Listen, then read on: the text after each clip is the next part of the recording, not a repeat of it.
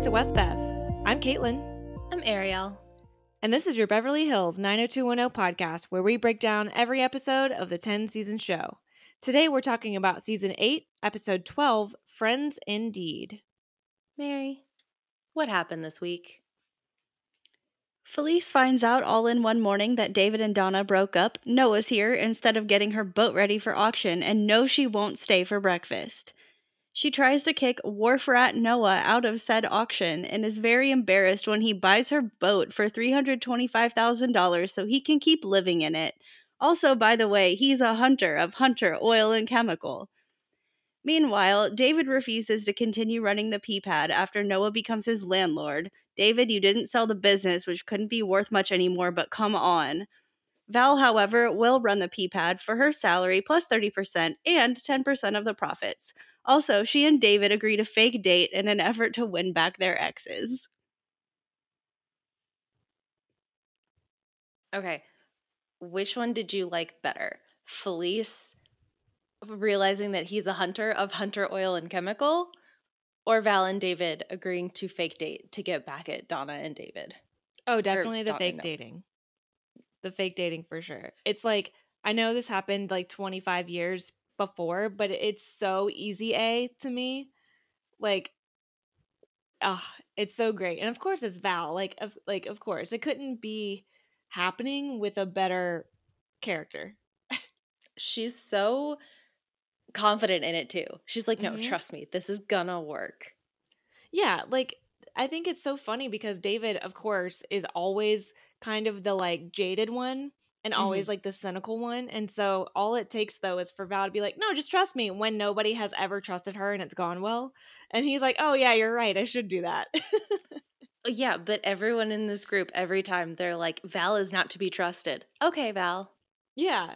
But she could, yeah. It's like she can't be trusted, but she's generally right a lot of the times. So, I wonder if he's like, okay, here's what's going to happen. I'm going to let Val Malone everyone, and then I'm going to jump ship like three days before it implodes. yeah. Maybe that's the thing. You got to like outsmart her, but none of them have yet. Okay, you are the one that comes clean. So they start fake dating. It starts working. David comes clean to someone to get himself out of it. It'll be like, Val Mhm. completely tricked me into it. I didn't even realize what was happening. And they'd all Yeah. just be like, turn on Val. And then David's just like, yes, plan. exactly. Oh man. Okay, but when this opens and Donna has basically cooked an entire continental breakfast Mhm. for Noah, and he's like, "Oh, you're a real pro with the spatula," and she says, "You should see what I can do with a whisk," and he responds with, "I can imagine." Is that supposed to be sexual? What's happening? I'm sure. here? Yeah, I'm sure it's coded, but like I I feel like in a new relationship everything is sexual, right? Until you like finally like proceed. It's like everything's sexual until it's not. Until you realize like, okay, whew, we got that out of the way. I mean, like look at the rest of the episode with some of the other people, right? Like but yeah, it's like I've realized all Tori Spelling can do is kiss with tongue. All she ever does is kiss with tongue. And we've mentioned this before, it's probably like an FU to like her dad who decided that she was going to be a prude for, you know, 50% of the show, or I guess what are we at now? 80% of the show. Yeah, at least. So she's like, okay, that's cool. I'm going to kiss him like crazy though. Like, you better be prepared to see my tongue. oh my God. So, yeah, so they're like almost about to kiss, and Felice walks in. And it does seem like Noah spent the night, but it's like very, Very, they- they- clearly stated that he yeah, didn't. exactly. Yeah, so they have not slept together. They have not stayed over together. But Felice is just like, she's so flabbergasted. And it's kind of my favorite Felice is flabbergasted Felice because she is flabbergasted again later in the episode. And she's kind of hilarious. Like, if I didn't hate her so much, she would kind of be funny. I, I mean, I think that's what makes it so good to hate her is like every now and then she does something and you're just like, okay, I get that. And then she's right back to it, just like calling him a wharf rat and like Mhm. whisper fighting with Donna in the hallway. Yeah, like she's like I don't think Noah can stay for breakfast either, right? Noah, like she's trying to have like this rapport and like assert her dominance, but like she don't know. Like I know Noah works on their boat or whatever, but she doesn't know him. And yeah, like when they're whisper fighting, and she calls him a wharf rat, and she like the fact that she's even attempting to whisper fight is kind of funny too because like when has Felice ever been shy about her opinions? You know, I I thought that too. I was like, it's weird that they're trying not to be overheard by Noah when Felice has literally never in her life been subtle. right. Like, genuinely a little shocked there's not a $10,000 check somewhere in this episode. Oh my god. Oh my god, is Seriously. this character development? well, and the fact that she now prefers David over anyone is also somewhat of a development. This was so wild to me, and I have to assume that it's just because she's like, well, he's deflowered you, so like, I guess I have to get on board because there's no other ship. Yeah, exactly. She's like, "Well, you've attached your wagon or whatever that phrase is to David, so I guess I have to get on board too." It's so funny. I also have issues here with the whole like Felice putting the boat up for auction and just being like, well, your father's dedicated himself to charity work and I just don't even sail all that often. So we're going to put it up for auction. And just like this idea that Donna gets to have a say in that. How do you feel about that? Ah, I don't know. Like, I, I think it just seems kind of random. Like, like they just needed to connect Noah to the boat again and like Mhm. show and prove like that. Oh, Noah's worth is not actually with maintaining the boat and like what his job is. It's his money which has been the driving force for Noah the entire time. He doesn't want to be known for his money, but then it's it's found out about his money, so now of course it's all about his money. So I just think it's random. It's so random. This whole scene is random though, because do you Mhm. realize that Felice came over because Donna's landline wasn't working and she wanted to talk about the auction? Mm-hmm. But then Donna says, Oh, yeah, I've been meaning to use my cell phone to call the phone company. So, like, Donna has a second phone that Felice didn't call. Yeah, or Donna doesn't use the second phone unless absolutely necessary or something. I just like the idea that Felice tried the landline and nobody answered. She tried the cell phone and nobody answered. And she's like, Well, I'll just go over there. It's fine. Yeah. I'm not going to Yeah. take the hint. But it's so random. mm-hmm. Yeah, I just. I guess they also needed a place to put Noah. They don't have a spare house available at the moment. Yeah, exactly. Like they had to figure out some conflict with Noah's quote unquote house or living quarters. So they had to then show how he can retain his living quarters. I don't know. It yeah, it was random. And like all it does is like Noah's just a connecting point at this point, right? Because then later on, I guess Noah's back on the boat and Val comes over and is like there's still all this tension between them and but this is also a connecting piece to make sure that Val gets back into the pee pad, right? Because she Mhm. immediately goes on her ho- her own little spiel about like why she wants the pee pad, why she should run it, how good she is at it, how important it is to her, like how she actually genuinely cares about this business. Like this is honestly the most authentic we've probably seen Val in a while, like about the pee pad. And sure, it's about money and employment and whatsoever, but like I genuinely think she actually cares about the pee pad. Like this is the one thing she's like, no, I kind of like this is for me. Like I did this before. I really enjoyed it. Stuff happened and I want it again. If there's an opportunity, I should be the one to have it. Yeah, I mean, I feel like she kind of tries to malone the situation and being Mhm. like, Noah, you're an outdoorsy person. You're not going to want to Mhm. be in the club for 16 hours a day or Right. whatever outlandish number she used. But you're right. I think like when Val really wants something, at least she's the kind of person that's going to go out and advocate for herself and get it on her own. And this is really showing of her. Like she doesn't usually care about things like she cares about this club. Yeah, exactly. Um and I thought it was weird how like you know, and they begin to talk about the conversation or have the conversation. He's like, I haven't made a decision about what he's going to do about the pee pad. And then all it takes for him or for her to say is like he's lazy and an outdoor person and he's like okay i've made my decision and i'm like you, you just said you didn't make a decision that's what I mean about the Maloning piece of it though. Like I feel Yeah. like she's just gonna like goad him into being in this miserable position where he has to run a club that has no Merlot. sure Just for her to be like, Yeah, I told you I was passionate before you even realized you wanted the help. So no that's a good point that's a good point I also like right after that, you get that little scene where David goes to the Beverly Beat to look at the classifieds Mhm. because he needs a job. And as he says, he'd rather work at a cupcake store than go work with Noah. Mhm. Like, it's a really short scene and there's not a lot in it, but I really love when David tells Brandon and Steve that Noah is seeing Donna and that's why he can't forgive him. And the guys are just like, Yeah, okay, I get it. yeah I'm I'm stunned into silence. I'm done.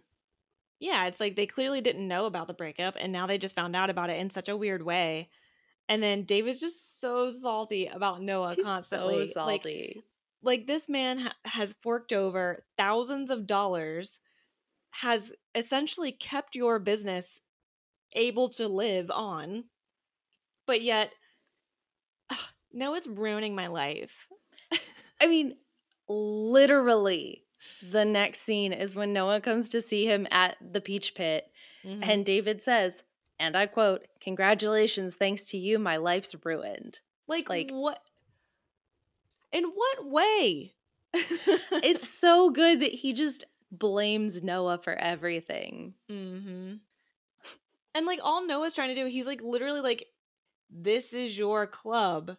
I literally have no strings attached to this. I want you to have this. And David's like, I don't want your charity. You took my girl. You took my club. And I don't No, want he it." didn't. Like, I know. Like, uh,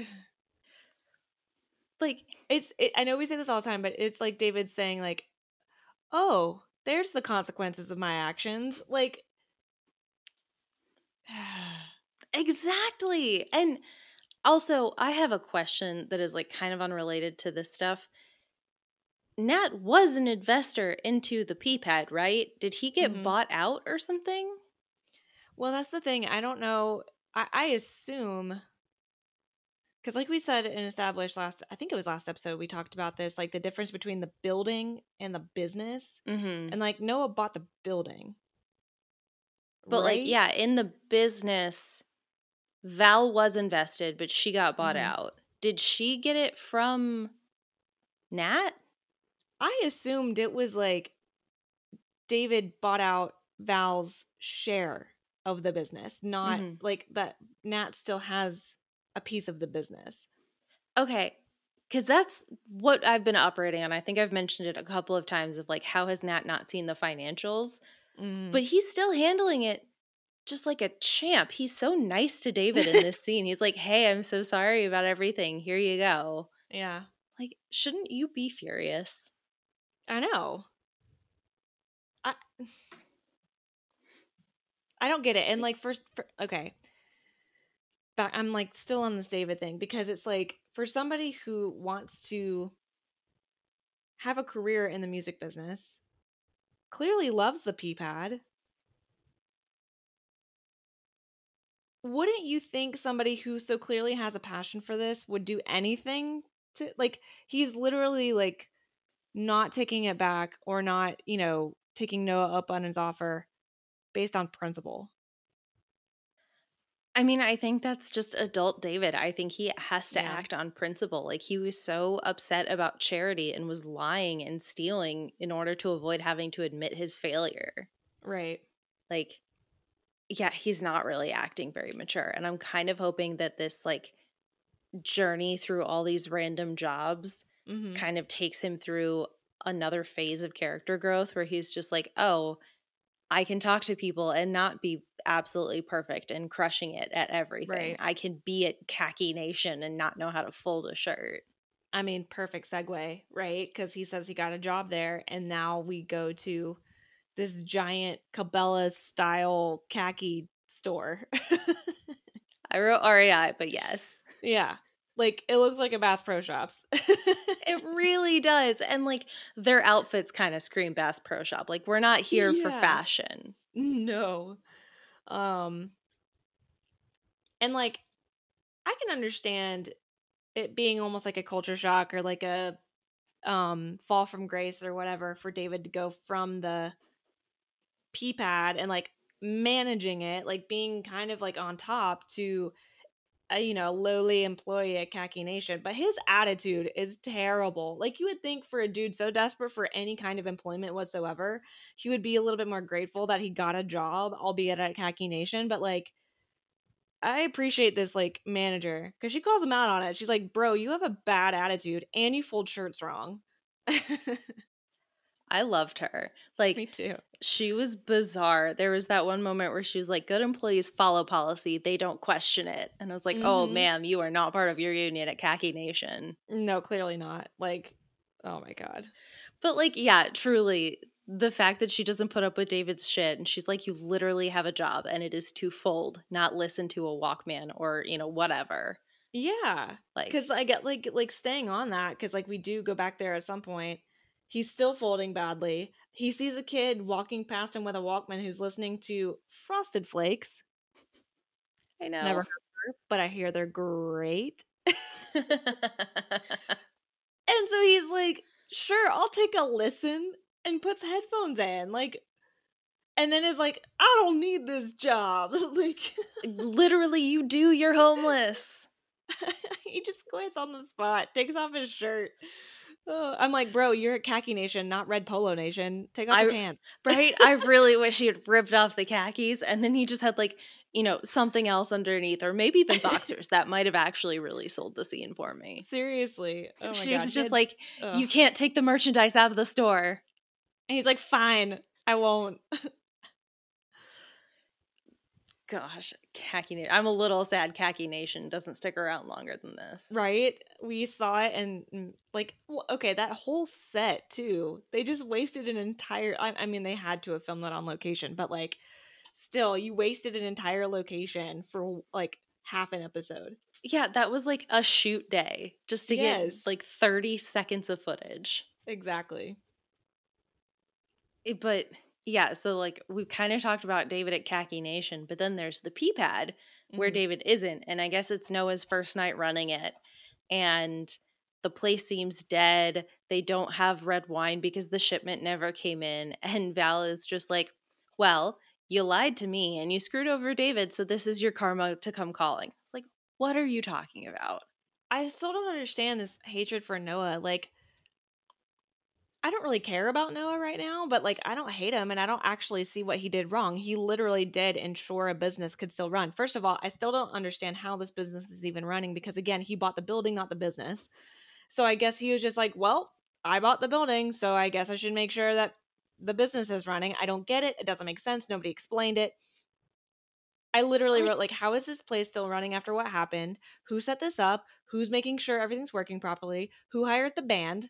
Like, I don't Well, get it. And do you think maybe the shipments didn't come because some random guy named Noah showed up and was like, Yes, I will accept this shipment? And they were like, You're not David Silver or anyone I've ever talked to before. Yeah, you're not on my contact list. You're not on my like like you didn't set up this order. Like I don't know, but ugh.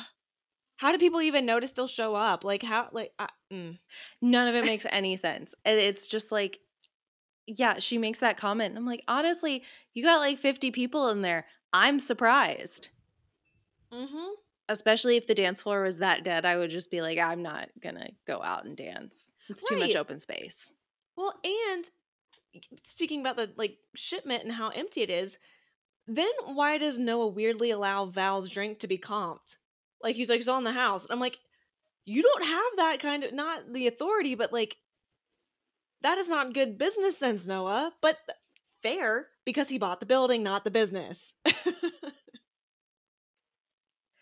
it just none of it makes sense. And I really truly think in this moment that Val put on a dress, put on a bunch of makeup, acted like she was going to go out for the night, went to Mhm. the pee pad, had this, you know, 3-minute conversation, and then when she couldn't have her drink, she went home and went to sleep. Like I think that is Oh, exactly sure. what happened that Val just gets dressed up, go out and causes chaos, and then comes home and is just like, that was a good day. That's yeah, she's like you know, she's neither an extrovert or an introvert. She's whatever vert is messing with people. I love she gets her energy out of just like stirring the pot. Yeah, she's like an energy vampire. She's a chaos vampire. Yes, ca- yes, She just needs to feed on those emotions. exactly. And like David doesn't go to the pee pad because obviously he's not going to. Instead, he's at the beach apartment because if you guys recall last episode, Donna like that that's the only quote unquote charity David has taken because he was literally homeless, and so Donna like asked him to come back to the be- beach apartment because she cares, Mhm. and so to repay that quote unquote charity, David just blares music as loud as he wants to. Donna comes home from a photo shoot because that's all Donna does when she's off screen is just does photo shoots, which good mm. for her. She's employed and she's making money. But David's still a jerk about Noah. He's a jerk about the music. As soon as she asks him to turn it down, he does, but then as soon as he she leaves, he immediately turns it back up. Like He's being want- a teenager. Exactly. Like I want to like David, but he's doing the same thing Steve does, where it's like you get a moment of like you like him, and then he just reverts back to all the stuff he's always done. Yeah. No, David's just being a brat right now in every sense. Mm-hmm. He just, I don't know why he acts this way. And I think that's what's got, like, yeah, sometimes we get really good David, and then sometimes I'm just like, I want to shake him. Strangle him. Yeah. And then, yeah, we see Val at home in her jammies because she literally went out just for this one thing and it worked. She Mhm. maloned her way not only back into the pee pad, but into a raise and profit sharing. I know. I love that for her. I loved it for her. And I, this is the point in the episode where in my notes I start writing, like, oh my God, this is what I wanted. I Yeah. want Val to malone her way in and then just like create that weird little quadrangle of Noah, David, Donna, Val. Totally. Well, and I love that she goes high, right? Like she's like, I want 30% more than my previous salary and 50% of the profits. And like, thankfully, Noah realizes, oh, those are big numbers. Like, no, I won't do that. And he like haggles her down to just 10%. Like, I was expecting her to get down to 20, but Mhm. he's like, no, 10. And she's finally like, okay. like, yeah, she probably went in with nothing and then was just like, you know what? Yeah. I'm going for it. yeah, why not? Yeah. So the next morning is, or I guess afternoon, whatever. The next day is when David gets, David quits Mm-hmm. for listening to that album and getting in trouble, which I just love that he doesn't get fired. I love that he quits actually. Yeah. It just, it really goes into his bratty attitude. Mhm. Because he's literally like, then you see him at the apartment just eating a sandwich, not looking for a new job, and just like snipping at Donna about how perfect her life looks from his angle. Yep. Oh, And like finally that I think that causes Donna to break a little bit because mhm. you know as he's like giving her shit for how great her life is um Donna's like, "Well, it was a mistake for us to sleep together." Like, ouch. And then, you know, she's like, "I thought we were going to get married. I thought we were going to be together forever." And then David says something weird. Like, I personally did not understand the point of this, but he says, I'm not sure that these are your words or your mother's. And I'm like, homie, if you only knew, like, Felice was like Team David at the beginning of this episode. So I don't understand. Like, Well, and did he not listen any of the times that Donna's like, I stood up to my mother. I told her that we had Yeah. slept together and that I don't regret it. Like, why would you say this to her if not just to hurt her? right, exactly. Exactly. And then, yeah, doesn't he end it with being like, Well, I still love you. I can't talk about this. And I was like, But you know what you did. Mm-hmm. Like, that's on you. That's not on her. Well, and that's what I don't understand is like he so clearly is is is only mad at Donna because she's with Noah. Like I guess he's salty about the breakup, but he's more mad that she then immediately like started dating Noah and that Noah was the one that like helped him. But he still doesn't get it. Like he still Mm-mm. he's still like we saw a couple episodes ago when Donna was like, "Thank you for your apology, but like that's not what you should be apologizing for." Um you know, cuz he still doesn't understand that the reason all this blew up in his face is cuz he lied to Donna about it, didn't ask for help, didn't trust that she, you know, would help. So yeah, it's just really hard to sympathize with him at this point because he just doesn't understand. Like he he's just mad for no reason basically. Yeah, he's he's mad at other people for no reason because he Mhm. has reason to be mad at himself and doesn't want to deal with it. Right, exactly. And I just Exactly.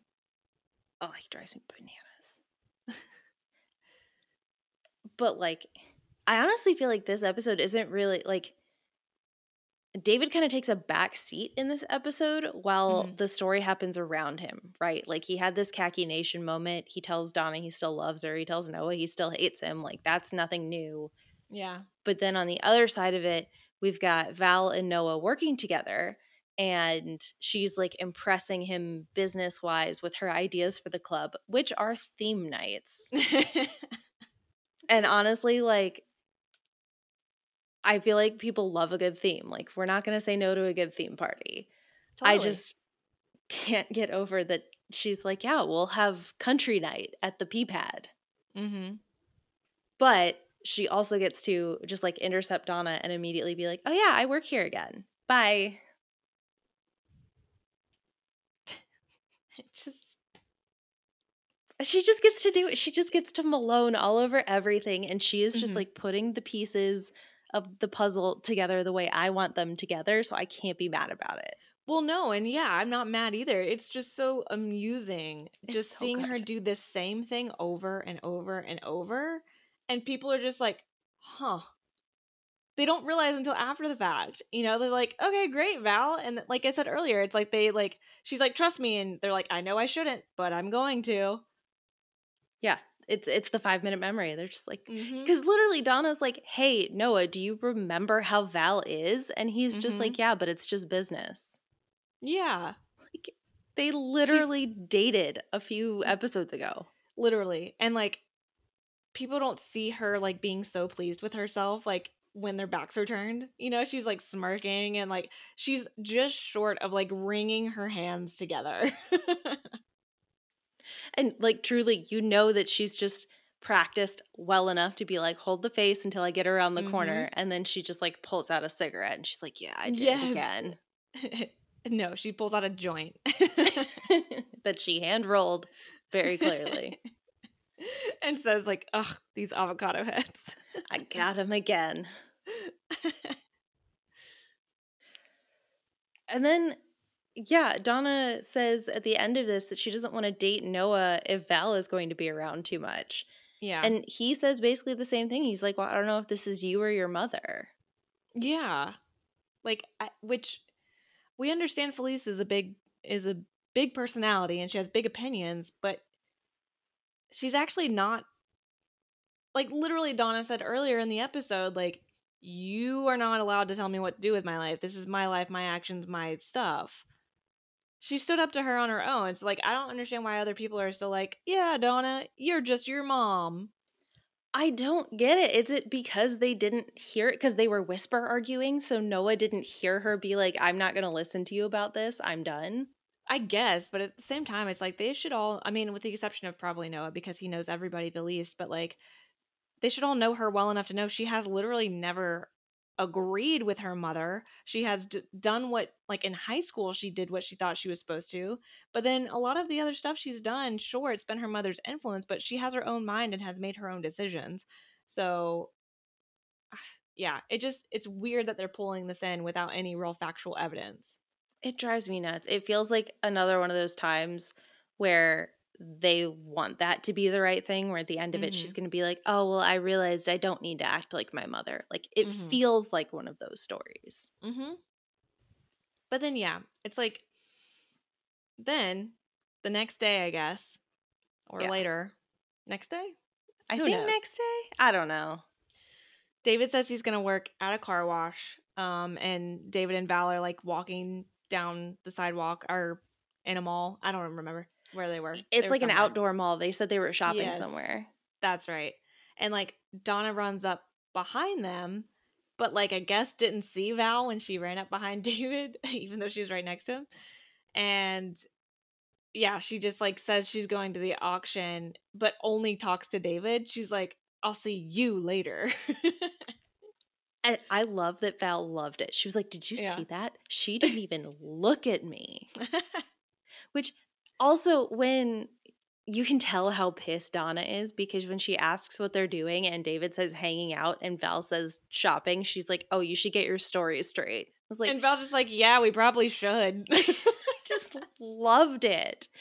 And like it leads up to the most organic in my mm-hmm. mind fake dating scenario that they could have come up with. Like Val and David fake dating while Val works with Noah and Noah's trying to keep his relationship with Donna and David wants Donna like it's perfect. Write it Mhm. down as a rom-com, sell it to me in seven different formats. Exactly. Yeah, because they literally like, and, and you know, I think Val, she may end up having feelings for David at some point. That's fine, because Val just likes attention. So even if they're fake dating, she still loves the attention. So even if they're not real feelings, it's like she gets, she finds happiness in that. So like Mhm. I could easily see that happening. But yeah, but she's convinced she still wants Noah because he's not giving her attention right now. And David knows he wants Donna back. So this is like a great scenario. Plus, they've already dated before, so it's like they have this comfortability with each other. But still, the fact that Valerie like convinces David to do this is baffling. Like, clearly, David just doesn't know what he's doing with his life right now. He has no idea. And then, like, speaking of all the times that people break up for reasons, I also love that the reason that David broke up with Val was because she wanted to, like, run this con and needed him Mm. to sleep with her friend. Mm-hmm. Like, the, if I found out that David and Val were back together, I'd be like, are you sure? Like, yeah. what? Do we not recall the ginger situation? Oh my God, what if Ginger showed back up and was like, oh, I heard that you and David are dating again. I've come to collect. What if Ginger and Noah know each other somehow? I just I don't even know how that would happen. Like what would Ginger want to do with Noah or would it be like he's the only person that's ever like truly stood up to her and she's just like yeah. frustrated about it cuz he's too good boy Brandon with the money to support his actions? Mm-hmm. No. I I love that fake dating is coming into this and it is Oh, just going to go like all wonky because we get to the boat auction where then again, well no one can see them, Felice like tells Donna that she's a grown woman and she's like, "Well, I'm to respect that you make your own decisions." Mm-hmm. Like, but no one's around to hear this. I know. I don't understand it. And I don't understand why we're being told this only to then bang our heads against the wall whenever we hear somebody not knowing this, you know? That's I need Felice to write a newsletter. Yeah, right. Like take an ad out in the Beverly Beat to say, My daughter's great and I'm proud of her. Oh my god, that would be so cute. right? It's like in the yearbook when we were in high school where your parents could take out a page like talking about how proud they are of you. Oh man. But yeah, so like it's auction time that you know, we get the going back and forth on price and then Noah just walks in in like a t-shirt. It wasn't a t-shirt, but it was very casual compared to everybody else. And he's like 325 and Felice is like, "No, this is clearly a joke. Like he doesn't have the money. Like stop saying things." But then he wins the boat and the guy, the auctioneer is like, "Oh, okay, $325,000 sold to Noah Hunter." And Felice is just like, "You're one of those hunters?" Which, okay, first of all, truly amazing that Yeah. Felice just knows the other rich families in the country. Like, we Yeah, know they hang out in California and Texas. We've never heard of them going anywhere else. Like, I I, don't know. love it. well, I guess Hunter Oil and Chemical could be from Texas. I've just never really Yeah. pictured Noah as a Texas, Texas guy. Because he Yeah. said he went to like Harvard or something. So I just I guess I just kind of assumed that area. Yeah. Anyway, Felice hired him before this. She knows his full name. right? Like, I'm telling you, he's just a connecting point. Like Noah doesn't actually matter.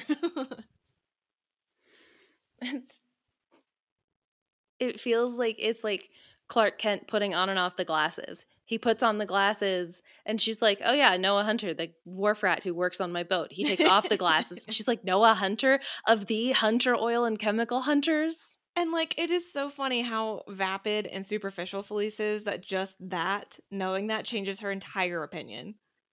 I hate it so much. I know. I do love when she's like really flustered and like kind of embarrassed next to the auctioneer guy, where she's just like, I just, it's $300,000 from the guy who repaired the boat. oh man. And then it, like this story ends with Donna taking him off to the side and he's like, "Yeah, I got the boat so that you would have time to think about us." Which is weird. Like I bought your parents' boat so that you could spend time not thinking about me. Yeah. And, and then, then she's like, "I changed my mind. I'm good." Why? Girl, why? I don't value know. yourself more. I know. Whatever. Also, I had eh, like I had the most bizarre thought at this point that I might cut out later, but I had to tell y'all because, like, I could not stop thinking about it this morning. Noah keeps buying stuff up with his money. So mm-hmm. he owns the building with the PPAD and he owns the boat now. Mm-hmm. What if he's actually, uh, oh my God, why can't I think of his name? Uh, like a Hiram Lodge where he's just gonna Ooh. keep like buying up parts of Beverly Hills and then just be like, surprise, I'm the villain. Like he's just gonna make Sodale. East Beverly. Yeah. East Bev. I just had this whole thought. He was like, "Oh yeah, my money's ruining everything again," and then slowly his money ruins everything over and over again. And it's like you either die the hero or live long enough to see yourself become the villain. He yep. accidentally buys all of the Beverly Hills zip code, and it's just like, "Oh, am I the bad guy?"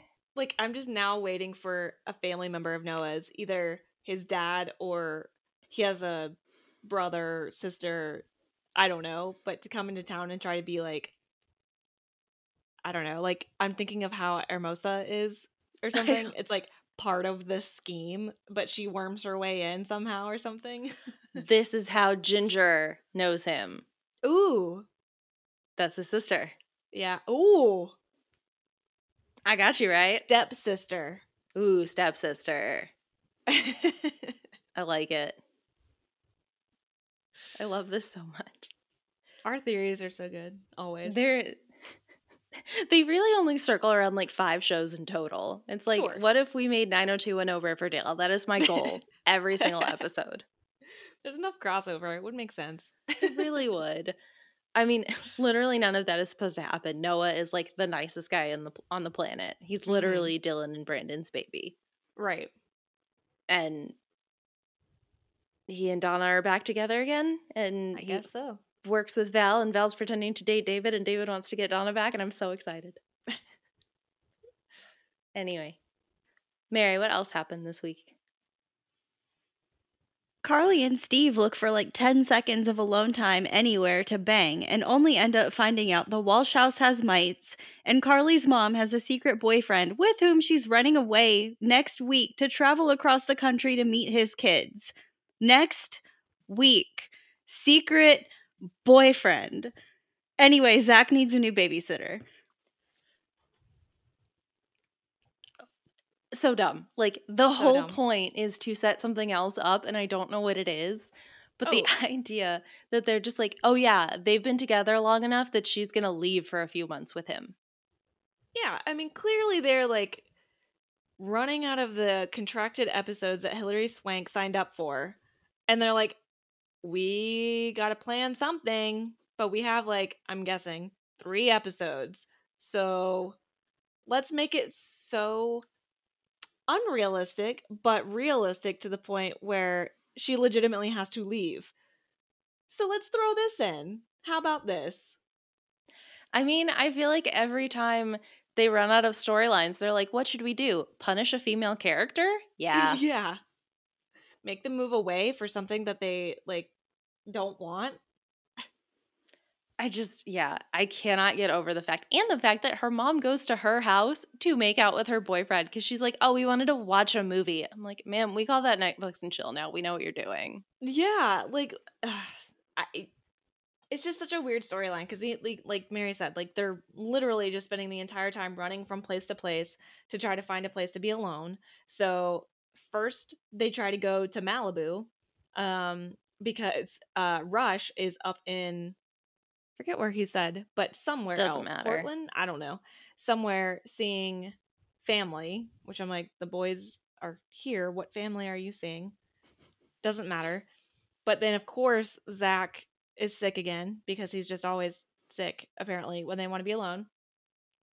Um, then, yeah, they go to the Walsh house. But then Valerie comes in. I totally thought this was just a prank by Valerie and not a legitimate exterminator situation. But they have to leave for at least four or five hours because they have to smoke the place of mites. which is so gross. And I feel like someone should have said something about this to the roommates before this, or maybe they said it to Steve and, he, just didn't never registered. Yeah. And then what was the next time we see them? Because I don't think we saw them a lot. Yeah, it was that. Then it's where they find out that her mom's moving. Yeah, and then the right. last time is Carly is like stress cleaning the house, Mhm. and Steve's like, "Yeah, don't worry about it. We'll figure it out." And then when he Mhm. says "we," you can see this like visible relief in her face, where she's like, "Oh, you said we," and then she's like, "Oh." The house is empty, and presumably they go bang. right. Presumably. And I think That's I think that's it. all. That Oh is my literally God. it. So dumb. It's so dumb and so fast. Uh, that was probably a record for a storyline for us. We'll never beat it. no. Mary, what else happened this week? Kelly and Brandon deal with workplace sexual harassment in different ways. Brandon, from Emma Bennett, a talented writer, Kelly suggests he recruit to work at the Beverly Beat. Emma flaunts her innuendo, non monogamous nature, and the good version of the haircut Emily Valentine had when we last saw her. Kelly begins to pick up on the fact that maybe there's a reason Dr. Monahan works at this clinic other than being a good person when he gives her a very close shoulder exam and complains about his marriage problems. You made so many realizations that I didn't. Like the haircut, that's a perfect description. Like, Mhm. of course he sees it, and it's basically just Emily Valentine. Right. And the doctor working at this clinic. I was just like, oh, he's just an asshole, and there's a bunch of like sexual innuendo, but who cares? But then, like, yeah, actually having a reason where other people won't hire you because Yeah. you're a dirtbag makes so Right. much more sense. so much more sense. And it is it's interesting how they also frame it because like Mary said like it's sexual harassment in two different ways, right? But Mhm. because it's almost like because Emma is a peer, you know, like she's probably close to Brandon and Kelly's age and Dr. Monahan is clearly not. That's why it's creepier, right? Mhm. It's like and there's probably still that stigma of like you know people think women can't sexually harass men which they absolutely 100% can. But men and and maybe honestly it's more of a commentary about men but men are more welcome to attention like that than women are. Like i don't know but it's just like it's so interesting how one is so clearly sexual harassment and uncomfortable sexual harassment and the other is almost like this is tension right not harassment but tension Yeah, that's exactly what I was thinking when I watched it. And it gave me one of those weird feelings again where you've got like Kelly being clearly visibly harassed by her boss, essentially. Yeah. He is like undressing her in a room by themselves. mm-hmm. And like their reaction to that is Brandon being like, Are you are you sure about that? You should really be sure before you do anything. right But then you have Brandon's where Emma is showing up and like sitting on his desk and getting really flirty and wanting to meet in person and have a drink in the middle of the day. And like he's much more welcoming of that. Mhm. And I think that kind of muddies the conversation. totally The fact that like he is not so against Kelly's and then also not against his. Like he would be against it if he thought what Kelly was going through was sexual harassment, but he immediately second guesses her and then like completely welcomes the situation to himself. Totally. Yeah. No, 100%. And yeah, so that's perfect. We can like kick this off. So the beginning of the episode starts out with like Kelly reading an article about Generation Y, which is that millennials? No, it can't be. No, it is. Yeah, because it went X. Does it go X, and then like like and then uh, yeah. Yeah. Millennials or Gen Y. Okay. So like we would have been I mean, six Erin's eight. age. Yeah, yeah. Oh my god, she's reading about Erin. Oh my god, Erin Silver's a millennial. But wait, why would anyone write an article about five year olds? I don't know. That's what it just hitting me like this is weird.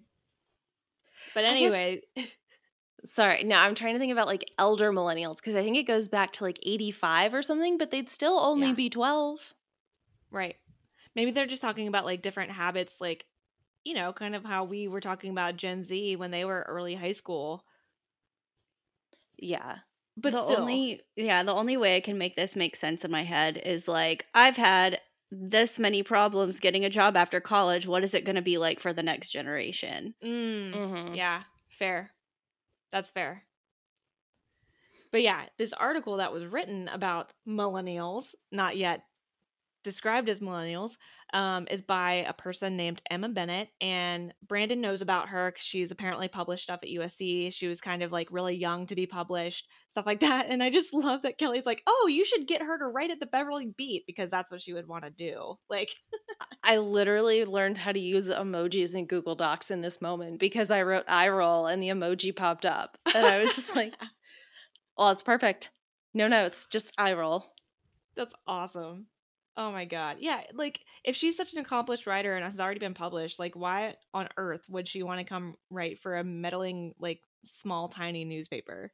I don't know. Every time the Beverly Beat does something of note, I'm just like, it makes no sense. Why would the ADA be reading this paper? And you Yeah. have like no credibility. You've only been around for two months. Exactly. Whatever.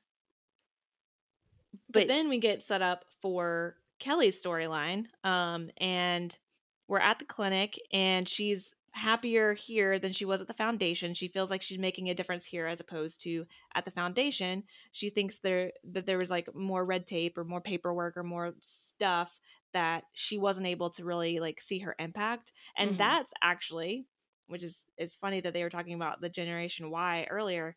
That is very much a millennial mindset.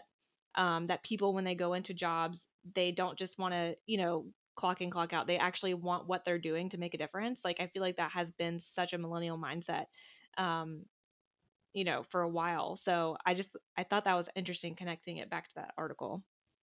I do love that. Yeah. Cause it's like she really gets to see things up close and personal at this Mhm. clinic. Mm-hmm.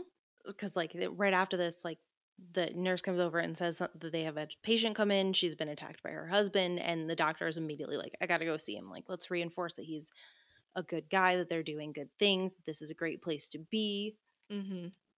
so we can trash it later but Yeah, exactly. Build them up to tear them down. yeah because the next morning we see kelly like she's excited she wants to go to work early Mm-hmm. I love that her to go coffee cup is basically just a little coffee pot. It was very cute to me that she was pouring coffee from the big pot to the little pot. mm-hmm. But it's she's excited to get to work because of Dr. Monahan and how great he is. And Brandon like looks like he's this teeny bit jealous. And I loved this little oh, he's no Brandon Walsh. I'm sure he hears that all the time. Mm-hmm. Like I hate that they can be cute, and then as the episode goes on, I'm just furious. Yeah, like it's I think it's because like it it it offends us so much because there's so much to like about the relationship and what we Mhm. have liked is that they're domestic. You know, like they're an established, solid, firm relationship. So why on earth are we trying to introduce things that can like mess that up? Like we like cuz we talk about this. We've talked about this for the last 4 years we've done this podcast when we say sometimes it's just really nice to see a healthy relationship that you Mhm. don't need all of this drama, that you don't need random stuff to come between. You want to see the solidity of a relationship sometimes, not just like, oh, how flimsy is this? And yeah, so it's like we get this such such a cute little scene. Like Brandon tosses her a bagel, like you Loved know, it's it. just so cute. But then the rest of the episode is all about how there's lying and and hurt and disbelief and like all this kind of stuff between them under the surface that is messing up the foundation or whatever. Yeah, I mean, literally, the next scene is when Brandon meets Emma Bennett and she starts making all of these like very, you know, flirtatious comments where she's like, Oh, I Mhm. want to smoke and I know it's bad for me, but like, isn't that part of the thrill? Right. And, you know, they try and talk about having a job. He tries to hire her at the paper and she's like, Absolutely not. I'm a freelancer. I like having my freedom to do whatever non monogamously, which tells me, you know, she's only around for three episodes Yeah. but it's Yeah. fine. I also like again, someone who's been published since they were in school, why would they want to come work at this newspaper? Yeah, it was kind of like when they hired Terry. It's like, how in the world? Why did Terry take this job? Do you think also sometimes when people say these things that Brandon's just like I work here? yeah. But she makes this comment where like she likes the way he handles his business. She's like, "Ooh, no foreplay." It's like, "Who are you? What are you doing?" I know. And it just the tension and like the banter is almost like like in this scene I'm like, okay, this is kind of interesting. Like there's some good banter, good tension. But it like goes to 11 Mhm. immediately after this, right? Like you know, it's we're having this set up for who Emma Bennett is. Like immediately she's interesting. Immediately she's kind of an enigma because she doesn't have these sorts of like, you know, loyalties, I guess you could say. And at first you're kind of like, "Oh, well that's just that's a double meaning, but we don't know which of the double meaning she means at this point." Mhm.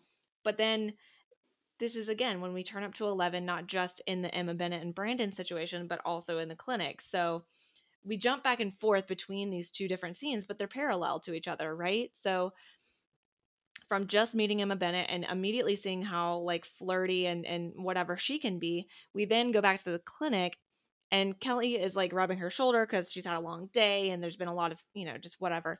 And then Dr. Monahan offers to take a look at it. And we have no reason to think anything weird at this point. Then they walk into the exam room and she starts massaging her, or he starts massaging her, and then pulls her cardigan down off of her shoulder. And I am uncomfortable. And like that's the moment that they start the like uncomfortable music too. Yeah. They're like, "Hey, just making sure you got it." But like, Mhm. yeah, it was already just a little weird to me with the massage because I feel like if he's saying like, "Oh, well, let me make sure it's okay," he would just be like poking and prodding the one side of her shoulder, not doing a full double shoulder massage. I'm like, Right. I mean, okay, the massage is probably what she needs, but like you as her boss should not be doing this alone in a room. Correct. And then yeah, he takes off the sweater and the music starts and then he slips down the little camisole strap and like your body just seizes up while you're watching it. well, and Jennie played it perfectly She really did. because she immediately looks tense. She looks uncomfortable. She looks like the fuck is going on. And oh god, and you just especially like we're three women here, like especially as a woman, we're all just like what do you do?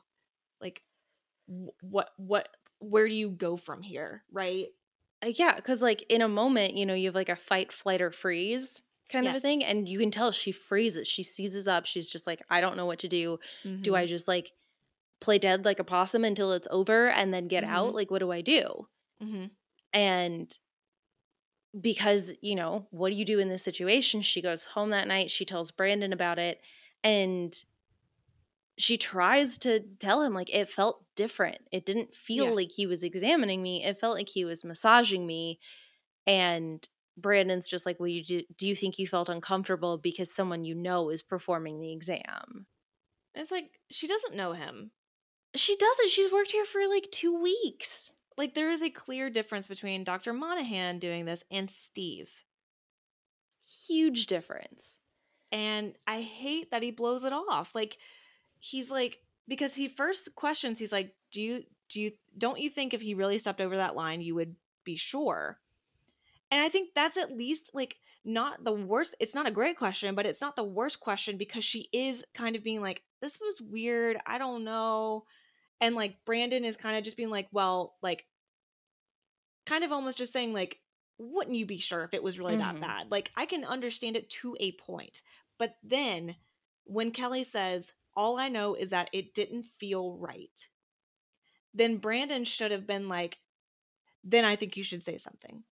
Or, you know, like stop it there and be like, "Okay, if you are uncomfortable, that's that's you go with that." Yeah, because like even if it comes out that like what happened wasn't wrong, you know, Right. for whatever reason, it's a legitimate examination of her shoulder. She can Mhm. go ahead and set the boundary of like, I am uncomfortable with physical touching in Yes. a workplace. Please don't do that again. Even if like I have a shoulder crick, I feel more comfortable going to a different doctor. Totally. Done. Like You end it there. yeah.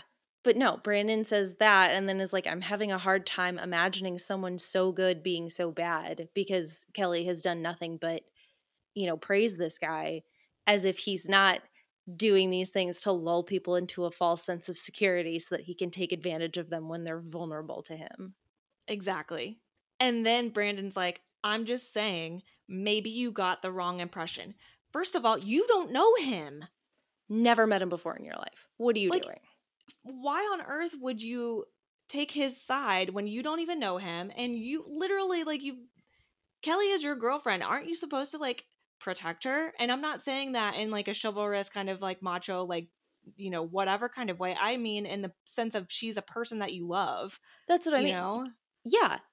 Like if something happened to John, I would want to take care of him because I love 100%. him. He doesn't. yeah, if something me to. happened to. one of you guys, I would absolutely want to step in and protect. Like, there's only so much I could do, but like, you get a protective feel for a person that you care about, whatever that then comes out as, right? Like, it could be a million different ways of, of how you protect somebody, but the point is, is like you feel a sense of loyalty and, and like protection for people that you care about. Why is Brandon, who we've seen do things for people that he cares about. Like he is a man of action. He's not a man of like I'm to take that dude's word for it. Like this random person. Like no, Brandon like the real Brandon in my opinion would have go- have heard this from Kelly then would have personally gone to the clinic and talked to Dr. Monahan. He would have taken it in his own hands, which still would have been the wrong wrong thing to do, but he would have done it. Yeah. Remember how at the beginning of this season, a mere six Yes. episodes ago, he was so overprotective of Kelly that she couldn't be around him?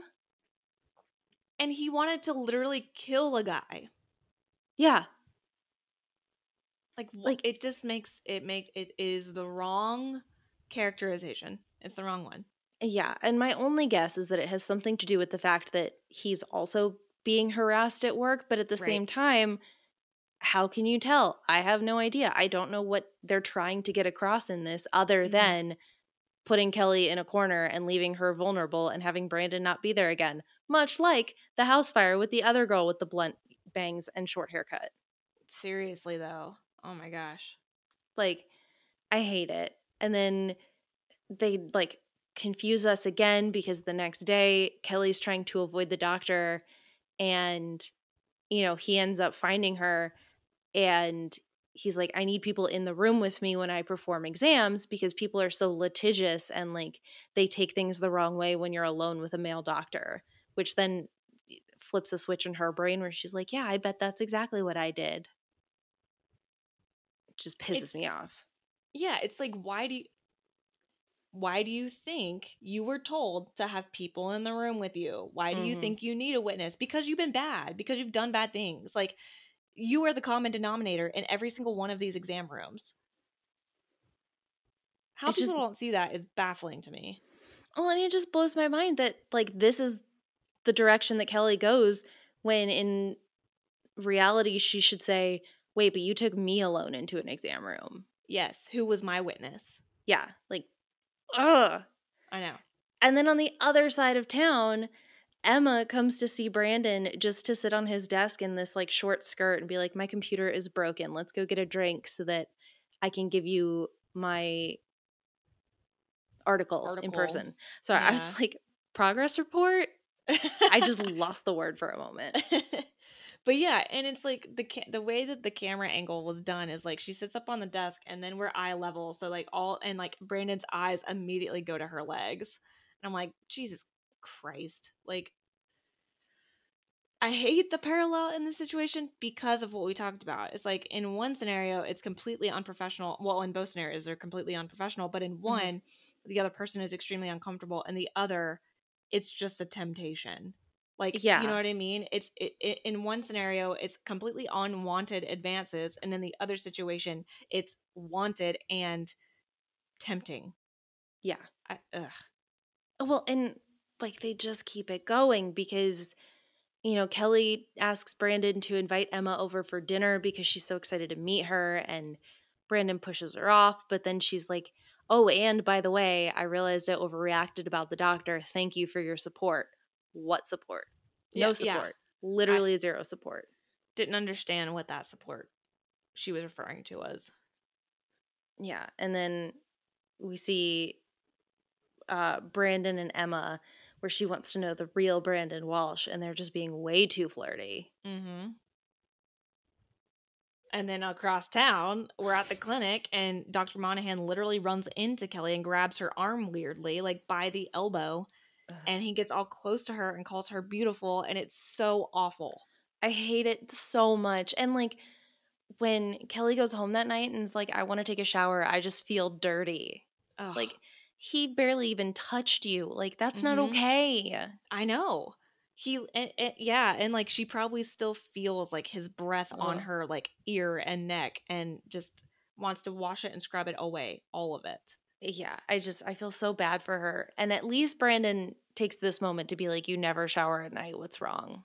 Yeah, like you would think that would like trigger something, and like I guess it does slightly, but not enough because then Emma freaking calls for Brandon and asks him what he's wearing, and then she talks about what lingerie she is wearing, and to make matters worse, Kelly had heard the phone ring, had not yet gotten into the shower, comes back out and asks who was on the phone, and he lies. And it's first of all, it's a bad lie. He says it's a wrong number, but like you just had a whole conversation with this person. Like exactly. if you're still holding the phone from when the phone rang and she comes out and you say it's a wrong number, that's suspicious. yeah, that's not that can't even remotely be true. Yeah, but yeah, this is like all that muddiness where Mm-hmm. like this woman that he works with is calling him at inappropriate hours, asking him what he's wearing. Mm-hmm. And his response, rather than to be like, I feel unclean, I need to shower, this isn't right, he lies to his girlfriend about it. Exactly. Exactly. And like he should have shut this down immediately, said, I have a girlfriend. This can only be professional. But he doesn't. No, he doesn't. So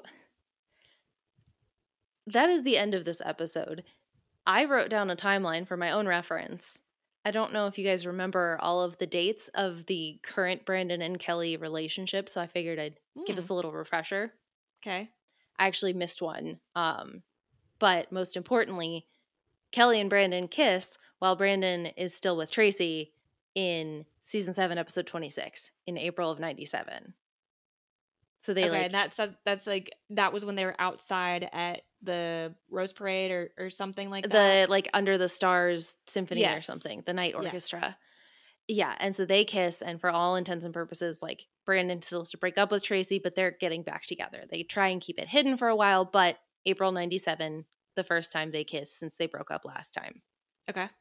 So they are together from April 97 through the summer until they go to Hawaii in Right. September of 97, where the only reason Kelly goes is because she thinks he's cheating on her. And then she comes back and she gets shot and then loses all of her memory. So, like, they're together, but not together because she can't remember him from like what episodes 803 and 804. Mm-hmm. And she's like weirdly spending too much time with Noah. Right. So that's in September of 97. So they've been together five months at this point. Okay. Uh episode 8 is when they decided they had to spice things up and start like having have sex in the middle Oh. of the day and like Yes. so only been back together 6 months at this Six point when they're like we have a dead bedroom Oh forget that I've been shot. And then four episodes later, Brandon cheats on is basically cheating on Kelly. Like he's not cheating on together, her like- physically, but he's like emotionally, like mentally thinking about it. Right, right. So it's like seven, eight months later, like into their relationship. He's like, I've had enough. This is a rut. Yeah, pretty much. Like I didn't write down date dates. I went by Mm-hmm. like air months. So close enough, but like yeah, at most. God. This is April to December. It is 8 months. Mm. And like when they got back together, it was like like this was on the heels of them talking about getting engaged. You know what I mean? Like like they broke up because they didn't get married, but like Brandon kept the ring and Kelly wore the ring around her neck. Like this is clearly like a more serious relationship than Steve and Carly, you know? and they had the pregnancy scare where they were excited to start a family together. Like, right. what Oh is happening? That's It's what I'm like- telling you. Like they can be all cute and show us like, oh, this is like the most solid relationship on the show. Just kidding. So, like, yeah, this has been the 12 episodes of this season, plus I think the six episodes of last season, depending on how you call like the two parters for finale and premiere. Like, I think you're right that 32 episodes is just too long. This could have been an Yeah. entire season. Yeah. Exactly. Literally, like, it would have been like 18 episodes Mm, where all of this could have happened. God. I just. I can't get over it. I had to write the timeline down because I was like, the, he cannot already be emotionally cheating on her this recent into their relationship. Right. Unless it was like not like and not to denigrate the relationship that he had with Tracy, but like that would have made more sense Mhm. because their relationship wasn't near as serious. not on Brandon's side, at least. It, right. Exactly. but yeah, I mean that's that's the episode. Like, you know, they're setting up a lot in this of David's going job hunting. There's a love quadrangle with fake dating and buying boats and Brandon and Kelly are both being harassed and taking it in very different directions. mm-hmm. It was really like a mid-season setup for the next round of storylines in That's my a good mind. point. Yep. Good point. So, you know, with that being said, do you have a quote of the week? Is there yeah, it's anything? Wharf rat. obviously like they're like honestly and truly like they're like i wrote some things down to reference you know like the val and noah back and forth when they were doing the negotiating for her what she was going to make of the PPAD like stuff like that but it's wharf rat like there's no other quote that could have been the quote of the week I love that though. What about you, Mary? Do you have any specific quotes? Um, I wrote down Donna um, saying, You should see what I can do with a whisk. And then um, David's boss saying, A flat sleeve is a happy sleeve. I loved that one. And I loved how flat David's response was. Where he's like, I wonder what a depressed dis- sleeve looks like. that was a joke. god Yeah. The only other one I have is when Kelly tells Brandon he's no Brandon Walsh. And he goes, Oh, I'm sure he hears that all the time. Like, Mhm. honestly, maybe. He might literally hear that from someone. yeah he might Mary, do you have any more?